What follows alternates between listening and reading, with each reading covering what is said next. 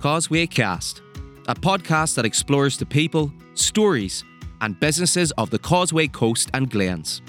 We delve into the area's rich history, culture, and traditions, and showcase the amazing people and small businesses that make up our community.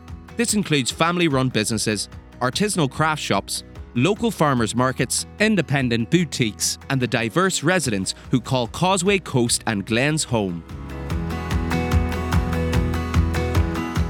Here is your host, Chris Arthur. Welcome to episode 2 of the Causeway Cast. I am Chris Arthur, and I am excited to have on this episode Gemma Chambers, the founder of Causeway Dog Training. Gemma started her training business back in 2020, and it has now grown to the point of moving to full-time training in 2022. She is a well-known name in the Northern Ireland dog training scene, having won Dog Trainer of the Year in 2022 at the Northern Ireland Pet Awards, and is already nominated again for the same award in 2023. Gemma is a puppy training specialist through the Dog Training College and offers a wide range of services, including basic puppy training, agility and hoopers training, as well as one-to-one and group sessions. Gemma trains at multiple venues along the North Coast and can even visit clients and their dogs in their own homes. This is to get a bigger picture of what your best friend has to deal with on a day-to-day basis. She has big plans for 2023, including competitions, a packed schedule of dog training, and a trip to Crufts. Join us as we talk to Gemma about her journey, her training methods, and her experiences. Stay tuned. So, hi Gemma, how are you? Welcome along to the show. How's things been? Fantastic. Thank you so much for having me on. It's been a very busy start to 2023. It really has, I think, for everybody. I think the last time we chatted, we were both at a charity dog show for Friends Rescue up in Eglinton. Yep, we certainly were. I think we were both battling, trying to get my own little working cocker to have her first attempt at the agility course at one time. Yep, absolutely. But she was incredibly cute doing it. And didn't go too well, I think. I think it went well until she reached the tunnel part. Then, she just didn't want to go into it, so. Oh, well, you see, with the little cockers, as soon as they realise what the tunnel's all about, they love it. I think the snow this morning... She said, because we're recording this today, that the snow came, and she just, this is sort of first time seeing real snow, and it's just been absolutely nuts all morning. Yeah, she's been out doing zoomies and chasing snowballs, and then wondering when the snowballs went. But that's all part of it, I think. Fantastic. So tell us a little bit about yourself. Who is Gemma Chambers? Oh, well, I'm Gemma Chambers. I live in Coleraine with the husband who probably absolutely everybody knows, Aaron Chambers, who is the manager of Trogs, local legend, I believe, but don't tell him because it gets to his head. Yeah, it might get a bit big. It already is, it'll soar. Yeah. We have 2 kids and 5 dogs, which is pretty much as busy as it can get, really. So really 7 kids? Yeah, plus Aaron, so 8. All right, fair enough. So I have a lot of work on my hands. So where are you from? What's your background before you became a full-time dog trainer? So I grew up around the Carrick area and pretty much as a horsey girl doing show jumping. So I actually did have a border collie growing up, and we would have had bamboo sticks out in the garden, getting them to do agility. I don't think at the time I knew it was dog agility. I think I just thought it was show jumping with the dog. So really the journey started a very long time ago. Technically it is. And then technically it's a pretty similar sport, except at least you don't have to ride the dogs. That would be a bit tricky. Yeah. So I met Aaron in the final years of school, and we moved off to Cornwall together, and then came back, moved into Portrush, then went off to Hereford for a while, and have then settled back in Coleraine. And here we are. It's been a bit of a journey for you, should we say, but at least Portrush and Cornwall aren't too different. Yeah, it's been quite the adventure, and Hereford was absolutely fantastic as well. It's a lovely place. Yeah. So what profession were you in before you got into dog training? I was in horticulture. So I was a gardener at Maddybenny in Portrush, and that's what I was doing in Hereford as well. It's basically the mecca of the UK for horticulture. So when I came back, I started gardening at Maddybenny. Okay. I mean, what made you get into dog training? I basically got a puppy, and I had wanted a greyhound because they basically do nothing. They just like to sleep, have a quick zoomy, and then they go back to sleep. But at the time, I couldn't figure out how to get myself a greyhound. So I contacted a rescue and said I'd like a more chilled older dog because the kids were very young. And they said, well, we've got this little collie cross puppy. And I went, I don't want a puppy, guys. And they said, well, sure, just meet her. And I went to meet her. And of course, as soon as you meet the puppy, you love the puppy. Oh, yeah. And we came away thinking we're going to have to do something with this puppy. We can't just get a collie cross and do nothing with it. So basically the moment I decided that she was definitely going to be ours, I decided I was going to be doing agility. Now with agility, you can't actually start until they are proper agility. You know, if you were to just go straight into a class, 12 months old is the youngest because it's such a high impact sport. So I had to basically just do a load of trick training with her until she was old enough. And I got a lurcher in that time as well anyway. So I got semi on my way to getting the greyhound. And I started agility with her before Polly was then old enough to start. And I just absolutely loved it. So that's sort of the journey of the background of it? Yeah, pretty much. Most dog trainers have the same story. I am the exception. Most of them come in because they've had a difficult dog and they've had to learn how to deal with the difficult dog.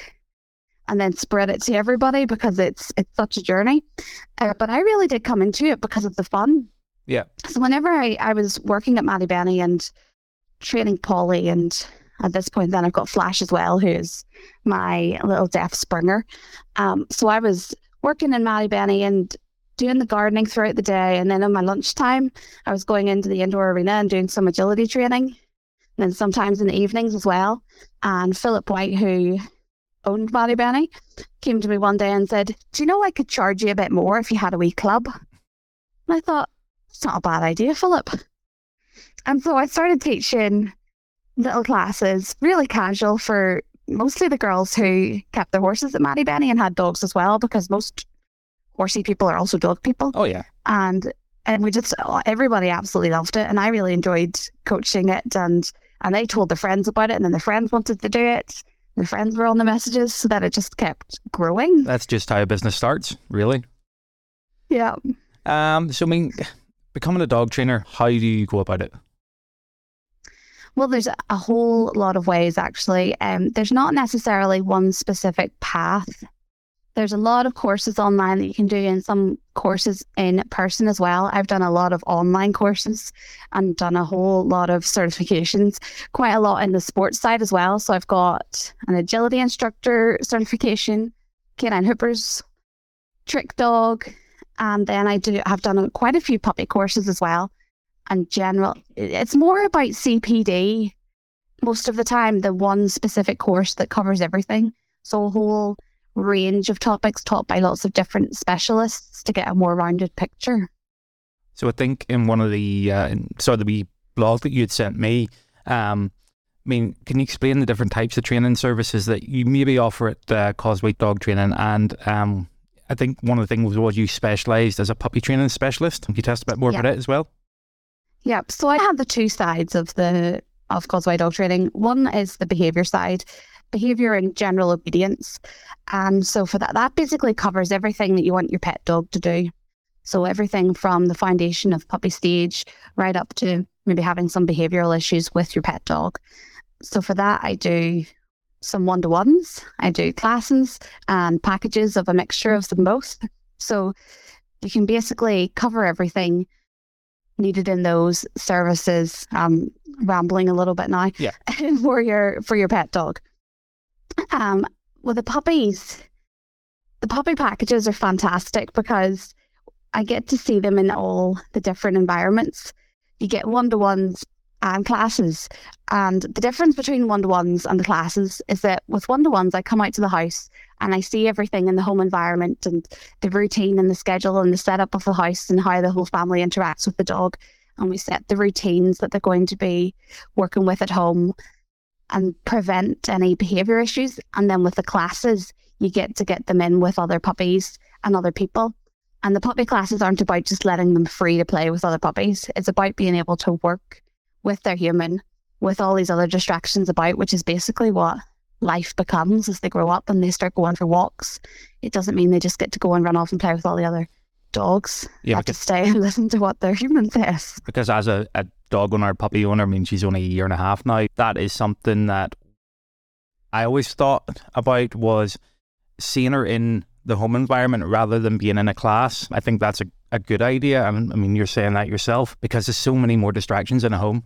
There's cats, there's play noise, you know, stuff like that. And one thing that at the minute, I've literally only got rid of my dog gate at the bottom of the stairs, because we sort of separated the upstairs and downstairs, and trying to get our own to sit at the bottom of the stairs at night is, she's getting there, but it's just a bit of drama sometimes. Yeah. Lots of treats. Yeah, absolutely. Lots of payment for the good work. Yeah, that seems to be the only way to do it. Can you tell me a bit about you also mentioned you do train at different venues around the North Coast. Can you tell me a bit more whereabouts that people can find you? Yeah, so all those behaviour classes that I just spoke about are all held at Ben Varden Kennels at the minute, which is just outside Ballybogey. Nice central location, and they basically converted one of their dog kennel barns into a training space a few years ago. So it's a lovely big open well-lit area that we can train in at night, which is really handy. And then the sports classes and one-to-ones are held at Maddybenny and Portrush, keeping with the original. And also last year I started training out at Leime Park in Armoy as well, which is the most gorgeous place. It really is. And I've got a lovely sand arena up the back of it where all my equipment hangs out, and we can have nice big agility and hoopers courses. So it's absolutely fantastic. And both Maddybenny and Leime Park are dog friendly accommodations as well. So it's really, really lovely tie-in. Yeah, it's again, there's a lot of that starting to come around the North Coast and around Northern Ireland as well, about dog friendly accommodation. Like, there really has to be, because nearly everybody has a dog and we love our dogs. I want to take them on holiday with us and not get left behind. So if you don't go dog friendly, you're really getting left behind yourself. Yeah, I mean, I find that even when I'm now looking for a weekend away, you know, because again, we had COVID and we're all coming out of it. I'm starting to look at these staycation type things, and the more I look, and I'm wondering, I need to take the dog with me. Yep. She's like, we definitely do. Yeah, absolutely. Can you tell me a bit more about the hoopers? Part of your classes as well, because I know about it, but I'm just not 100% about it. So yeah, hoopers is definitely the lesser known sport. Generally across the whole of the UK, not even just Northern Ireland, it's quite a new sport in comparison to the likes of agility. But it's really fun, and it's kind of similar. So instead of jumping over jumps and going over the seesaw and the waves, the dogs go through what's basically a hula hoop with a base, and they just run straight across the ground through the hoops, which are on the ground, and around barrels and across the mats and through tunnels that are completely straight. So it's a much lower impact sport. So it's a bit nicer for the dogs that maybe can't quite handle the high impact of agility. But not only that, they just absolutely love it, because it's such a fast and fun sport that they really can just start running on a line through hoops and just keep going. With agility, there's more tight twists and turns, and they really have to think through it. With hoopers, it's all quite smooth and flowing, and they can just run as fast as they really want to, and they just really enjoy it. So lots of zoomies then. Yeah, absolutely. It can also be really nice for handlers as well, because you don't have to run for hoopers. There's quite a lot of emphasis on training distance skills, so the dogs can be sent out to do the equipment by themselves and you just guide from a distance. Yeah. So if you're not able to run, it feels a bit more inviting than agility can do. Yeah. I'm just sitting going, that might suit me better because I don't like running. Yes, so I'm going to circle back to the I know you're saying about training in people's homes. What's different going to train in people's homes than at your venues? It really is. It's mostly about the kind of issues that need to be addressed. If someone has a counter surfing issue where the dog's jumping up and grabbing the sandwich off the counter every morning, there's not much point in coming to class, because I haven't got a counter for us to work against. The scrambled eggs count too? It does, yes, absolutely. Beans on toast, whatever the issue is. Yeah, that's totally. My issue at the minute is she's sitting in the seat beside me and nearly looking down your throat of, Daddy, I'm here, I'm ready for breakfast. Yes, I need my scrambled eggs, please. Yeah, so it certainly, they will address different issues, like dog reactivity. I've done a class before at Maddybenny where there were only 3 dogs in the class, and it's such a big arena that they're able to be so far spaced out that it works okay. But for really reactive dogs, sticking them into a class with 5 other dogs is not going to work. So for that, I do a home visit as well, and I go out and we work at greater distances that the dog can cope with and get gradually closer as they get more comfortable. Yeah. It's all about basically working within their threshold and keeping them happy and just allowing them to feel more comfortable. Yeah, I think that's the main thing, especially, again, circling back to my own, was making her feel that she's not under threat by any other dogs, because she was the type of dog that would have laid down on her back and put her legs in the air. Oh, yeah. And a little puppy, don't hurt me. Yeah, pretty much. Yeah. So, I mean, you talked about different dogs and how they react. I mean, different breeds, I'm sure, have completely different characteristics, should we say? Yeah, absolutely. I mean, every dog I've owned over the course of my life, anyway, I mean, I've had from German Shepherds. I mean, we were a big German Shepherd family. And we're right down to Cocker now, so they're totally different dogs, in my opinion. Yeah, they absolutely are. In your opinion, what if you were saying advice about buying a puppy? Because I know, like, everybody has their choice of puppies. What are the easiest and hardest to train, in your opinion? From your experiences? I think it certainly depends on what you want your puppy for. If you want to have a super adventurous puppy to go on mountain climbs with you and do agility and have all that fun, you're definitely going to want something like a little Cocker Spaniel, especially a little working Cocker Spaniel. Yeah. But if your vision is lying on the sofa for half the day and chilling out and just lounging around, going for a casual walk with your dog, you do not want a Cocker Spaniel. They're going to drive you nuts. Which one would you get if you wanted that? You would get a Greyhound. A Greyhound or a Lurcher or a Whippet. They are so chilled and fantastic. So yeah, it really does depend on what your outlook is. Let me think. Well, to be honest, I absolutely love Spaniels myself. I really do. I think they're fantastic. But they're not the easiest to train if you don't know how to train them. I wouldn't say that you train them the same as you train all dogs. Yeah. Would I be right in saying that your little girl isn't that fussed on food whenever she goes out for a walk? 100%. Like, like treats... Walking and trying to get her to walk beside you with treats is out the window.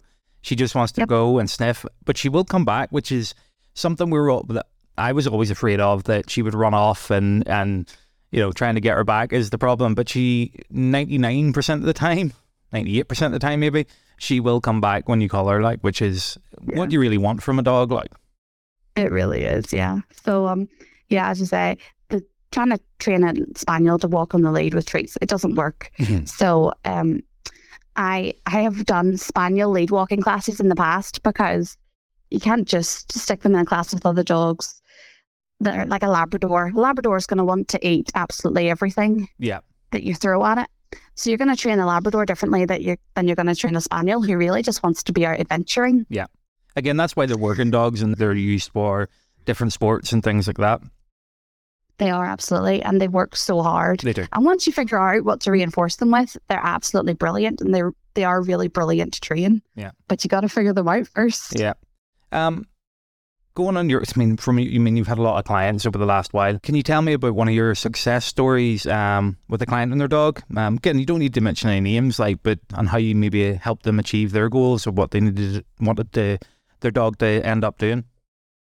Yeah, absolutely. I mentioned earlier that I did a reactive dog class with just the 3 dogs in it.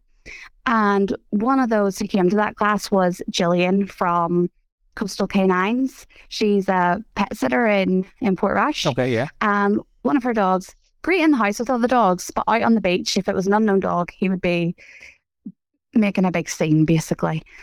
And so she contacted me about this and signed him up for the reactive dog class, and he came along and he was absolutely brilliant in the class. And in the class we went through quite a lot of Control Unleashed concepts, and Control Unleashed is basically a system created by Leslie McDevitt, and it's all about helping dogs to feel more calm and focused in stressful situations. And so we taught Max, the dog, to some coping strategies, like how to actually take a deep breath, like we do whenever we're stressed. Yeah. We taught all the dogs in the class to take a deep breath so that if something was a bit stressful, they could calm themselves back down. And you can put it on cue, so you can ask them to take a deep breath. I do that as well with my youngest whenever we're out at the show and it gets a bit noisy. Okay. Ask her to take a deep breath and she chills right down. So we did the same with Max. He learned to then cope a bit better in the situations. Yeah. And he's now out walking on the beach. Like, she used to walk at 5 o'clock in the morning to avoid anybody. And I don't wish walking at 5 o'clock in the morning upon anyone. Oh no, especially not today.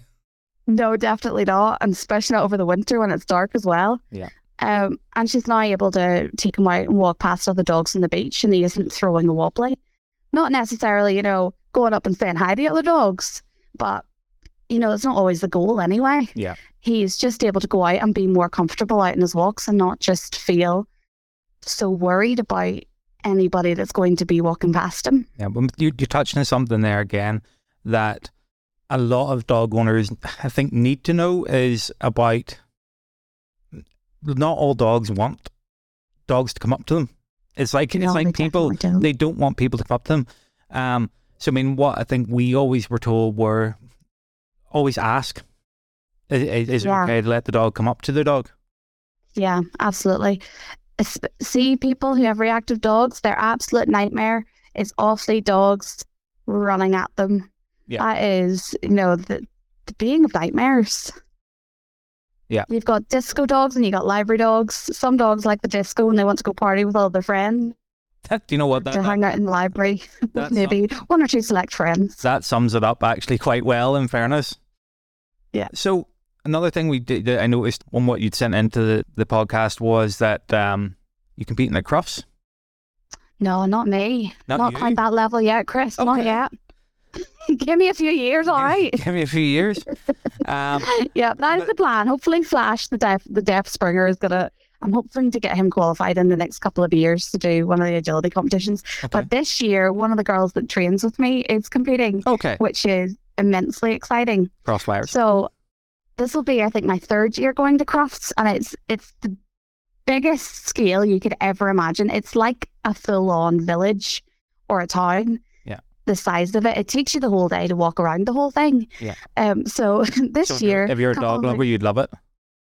Yeah, you definitely would. There is absolutely something for everybody at it. So a couple of the girls that train with me and I are going over this year to have a bit of a team holiday and go to support Ellie because she's going to be absolutely brilliant.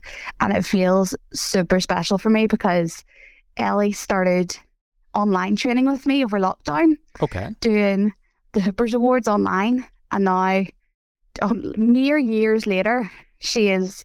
competing in the biggest competition basically in the world. Yeah, pretty much. I mean, I don't think they can go any bigger than Crufts, like, especially here in the UK anyway. Yeah, absolutely. So I'm guessing it's you seeing one of your own students go in there, it's just it's going to be a high for you in March. It absolutely is. We are super excited about it, and she's qualified in so many of the competitions as well. So she's got lots of opportunities to show off how awesome they are. Definitely. So I mean, as a dog lover, of course, going to Crufts, like, it's one of those places I would love to go to. Mm-hmm. What else apart from the dogs at Crufts would you be seeing? They have lots of mostly dogs, but there's lots of different dog events. So Ellie is mostly competing in the YKC ring, which is the Young Kennel Club. Okay. And so that's where you get basically a showcase of all the juniors in all the dog sports. You've got agility and handling and grooming, and they're all in this YKC ring, and then some get to go on to compete in the main arena as well. There's an obedience ring, there's all the shopping, looking forward to that this year. And something that I actually haven't seen, this will be my third time, and I still have not seen Flyball live. Right, okay. And I don't know if this is too embarrassing to share, but you see my whole time growing up watching Crufts on the TV, for some reason, I don't know why, but I would watch the dogs doing flyball on the TV and I would cry every time. Could not help myself. I'd be in floods of tears. I think because they just love it so much. Oh, joy. And you could see how much joy those dogs had, and it just got me so overwhelmed that I was sitting bawling at the TV just watching these dogs running up and down to get a ball. Yeah, exactly. It's basically, people don't know, it's a relay race for dogs. It is. They've got little hurdles. They run up, they grab a ball at the end, fly back down the hurdles against another team, and it's super fast and crazy. Yeah. But the dogs are wild and they absolutely love it. Yeah. Maybe that's something we could see at the Causeway Dog Training. No, there is a flyball club in Ballybogey. Right, okay. So if anybody's interested in flyball, look them up. Get on it. I'm pretty sure they're called Ballybogey Flyball Club. So again, you were Dog Trainer of the Year last year? Oh my gosh, yes. That was absolutely crazy. Basically, I got the nomination and I thought, wow, that's really cool that someone thinks I'm good enough to be Dog Trainer of the Year. Yeah. And so it comes to time of the finals, and I'm not exactly a glamorous person, so Aaron and I drive to Junction One on the way there and have to buy me makeup to put on in the car on the way to this event. And I basically just went for the dinner. I was looking at all the other people in my category and I thought, wow, look at all these amazing trainers that are so high profile and fantastic. Yeah. I'm going to go and have a nice night and eat the dinner and just enjoy myself. And so we got there and we go and look at the table plan and find the seating plan and see where we're sitting. And we were sitting at the organizer's table with Pamela Ballantyne. Okay. The organisers of the event and the representatives from Rosie's Trust, who were the charity for the year. And I was joking to Aaron saying, they've either forgotten about us or they think that I'm so amazing they have to meet me. And this was an absolute joke. I thought they'd literally forgotten about us and thought, oh dear, we'll just stick them at our table. Yeah. Because that was where the only spaces were. And then I think we were maybe only the third category to get announced. And I was in so much shock to be... So it was... I honestly just went for the... Yeah, absolutely. I just went for the dinner. I could not believe it. I was absolutely shaking. I'm sure even going up on the stage at that point, it may be a bit of a blur still. It absolutely was. It was just madness. And then I'm walking back and there's other people that I know from the agility community who are nominated in different categories. They're all going, yeah, Jim. And I'm just in so much shock. I'm just shaking and moonwalking along like, oh my gosh. And nominated again in 2023? I am indeed, yes. So really exciting to go back, but definitely feeling the pressure more this year. I was going to say, it's like returning as a champion and trying to keep it going. Yeah, trying to make the comeback, yeah. That's it. I mean, what can we expect now from Causeway Dog Training in 2023? What's your plans? It's going to be a big year. I am really, really excited about 2023. So this year, I have introduced one of the big agility organisations from the mainland into Northern Ireland, and we're going to be having our first show on the 5th of February at Connell Hill in Randallstown. And we've currently got 70 people entered. There's well over 200 runs. I think 300 runs. It's going to be 300 rounds basically of dogs running around the course. So big event. It's a big event. It's really exciting. It's a bit of a change for Northern Ireland in the way that this event's going to be running, but really positive changes that I'm really excited to implement. So that's really exciting for me to be getting started. So I've got the first one in February, and I've got another one set up for April as well. And then as well, I've got Hoopers competition starting to run this year, starting in March and another one in April. And then I've got my full class schedule going on and one-to-ones. And because I went full-time training last year, I'm absolutely flat out now with training. So everything's just going full steam ahead at the minute. So a lot on. There's a lot on. And then because all the agility is going absolutely wild, I'm going to be running some have-a-go sessions on the 31st of January as well. So if anyone wants to come and have a go at agility, they can do it at Maddybenny in Portrush. Okay, 31st of January at Maddybenny. That's where we were going to have the go ones. So you can come and check out. Come and see if she's improved any. We'll see how the tunnel gets on this time. Yeah, absolutely. But more for her, which I've found is her. She likes the whole sniffer dog work.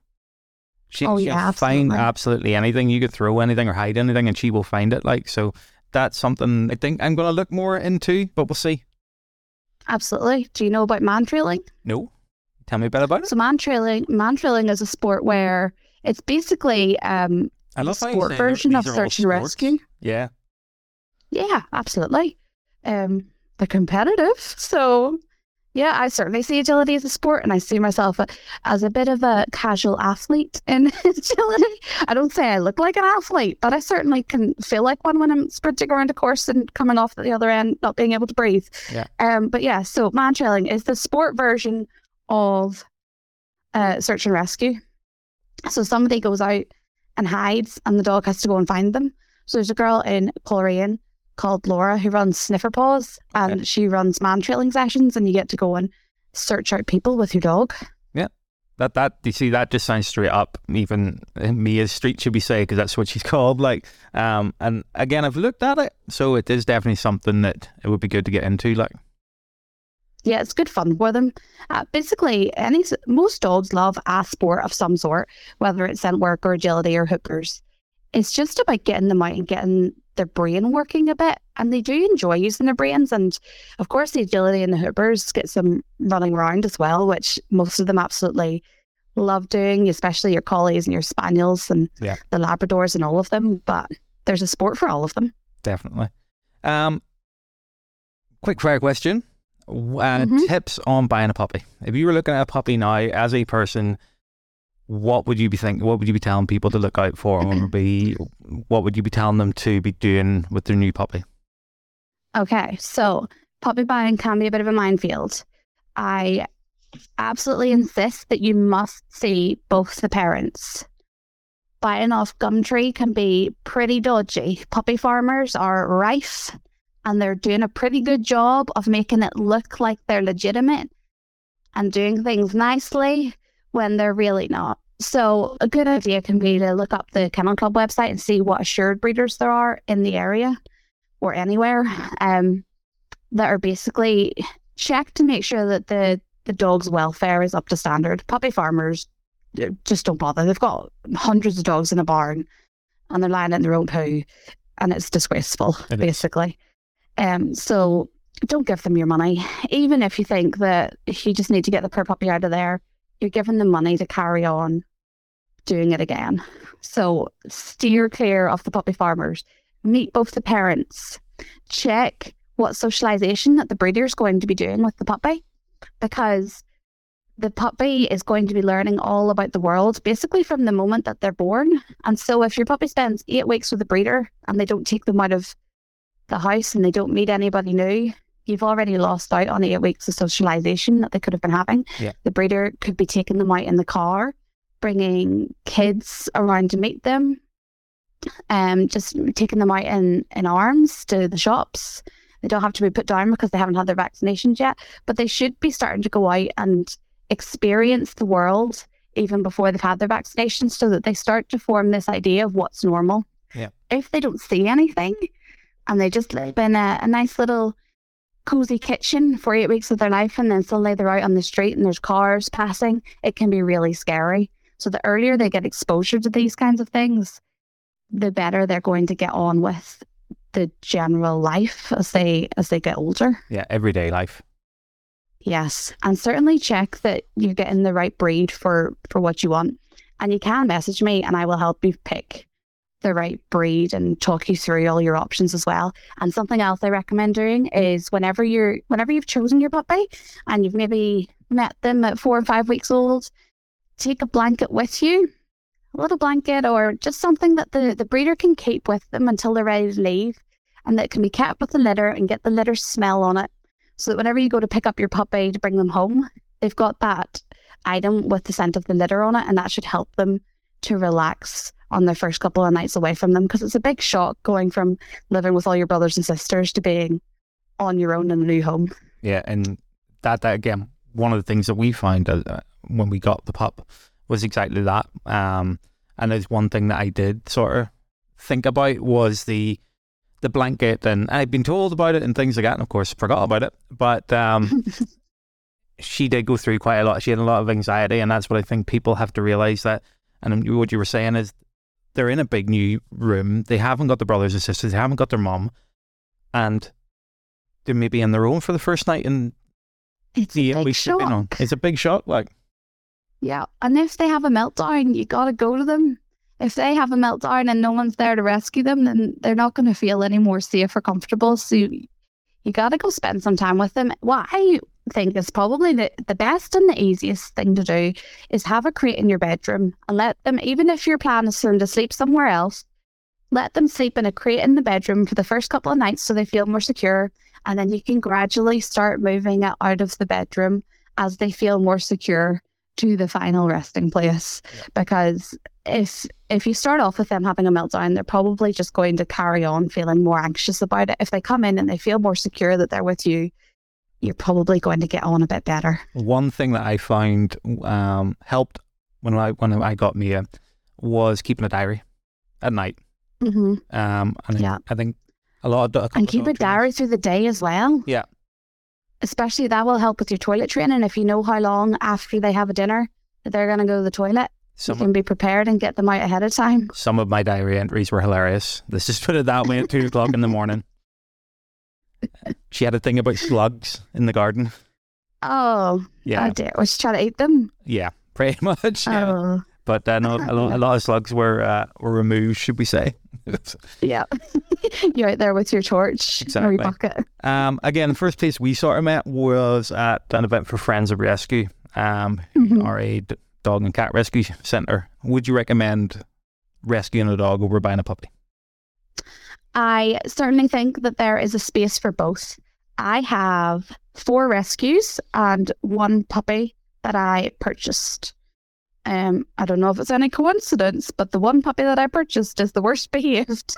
That's what I was going to ask you. Who is your best behaved and who is your worst behaved that you had? Obviously the best behaved is the lurcher, because she's just so casual. Just hangs out during the day and takes it all easy. But I also have to give credit to Flash the Springer. Like, he's deaf and he's amazing. His recall is the fastest of all the dogs. You just give him a little wave and he's straight back over, and you can take him absolutely anywhere, and he's so well behaved. I got a puppy from Friends of Rescue last year. She was meant to be a foster. They basically called me and said, this little puppy's going to be killed by this farmer. Can you just take her for the night?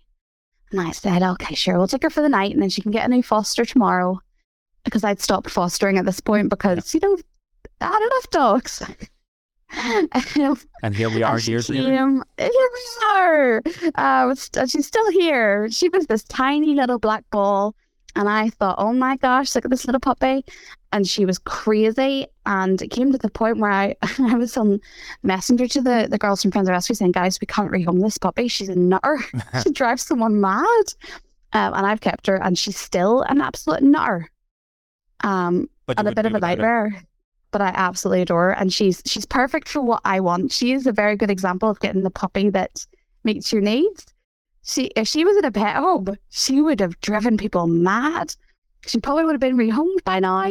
But as a little sports dog, she's incredible, and exactly what I was looking for in a puppy. Yeah, I'm happy to. So certainly rescuing can be really rewarding. I got 2 from the pound, and they were the best dogs ever. So gentle, so perfect. Polly came as a puppy from rescue, and she was raised by my friend Rosemary, who is the ultimate puppy foster raiser ever. She raises puppies in the most incredible fashion, and they're out in a buggy seeing everything. She gets so well socialized, and they're so well cared for. So I got Polly from Rosemary, and that's where our friendship started, basically. She was a great example of a puppy from a rescue who was she was born in the pound, basically, and Rosemary raised her since she was transferred from the pound at a couple of days old up until she was 8 weeks old, which was really lovely. Like, rescue people do so much. And they really dedicate a lot of time and a lot of effort. A lot of them are underappreciated, I think, about how much work they actually do. I mean, because they're out at all hours of the evening picking up cats and dogs, and out of some really, really awful circumstances. Absolutely. I fostered quite a lot of dogs as well. I had fostered a greyhound for Friends Rescue, who was such an absolute state, and she'd been left in the pound, and her tail was disintegrating into itself, and she had to have multiple surgeries on it, and she was so emaciated when she arrived, and she just became the biggest goofball.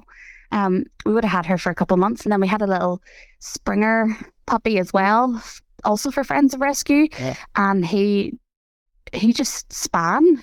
He couldn't move in a straight line, and nobody really knew exactly why, but he was a lot of rehabilitation and working with physios and hydrotherapists to try to get him having somewhat of a normal life. And he does seem to have somewhat of a normal life now, where he doesn't spin in such tight little circles anymore, but he goes out and he can do a big sweeping circle out on a field, and it's really rewarding, but it is so hard. Yeah, and I think people don't realise that, how hard it is for people to, whenever there maybe is something wrong, especially trying to rehome an animal. I've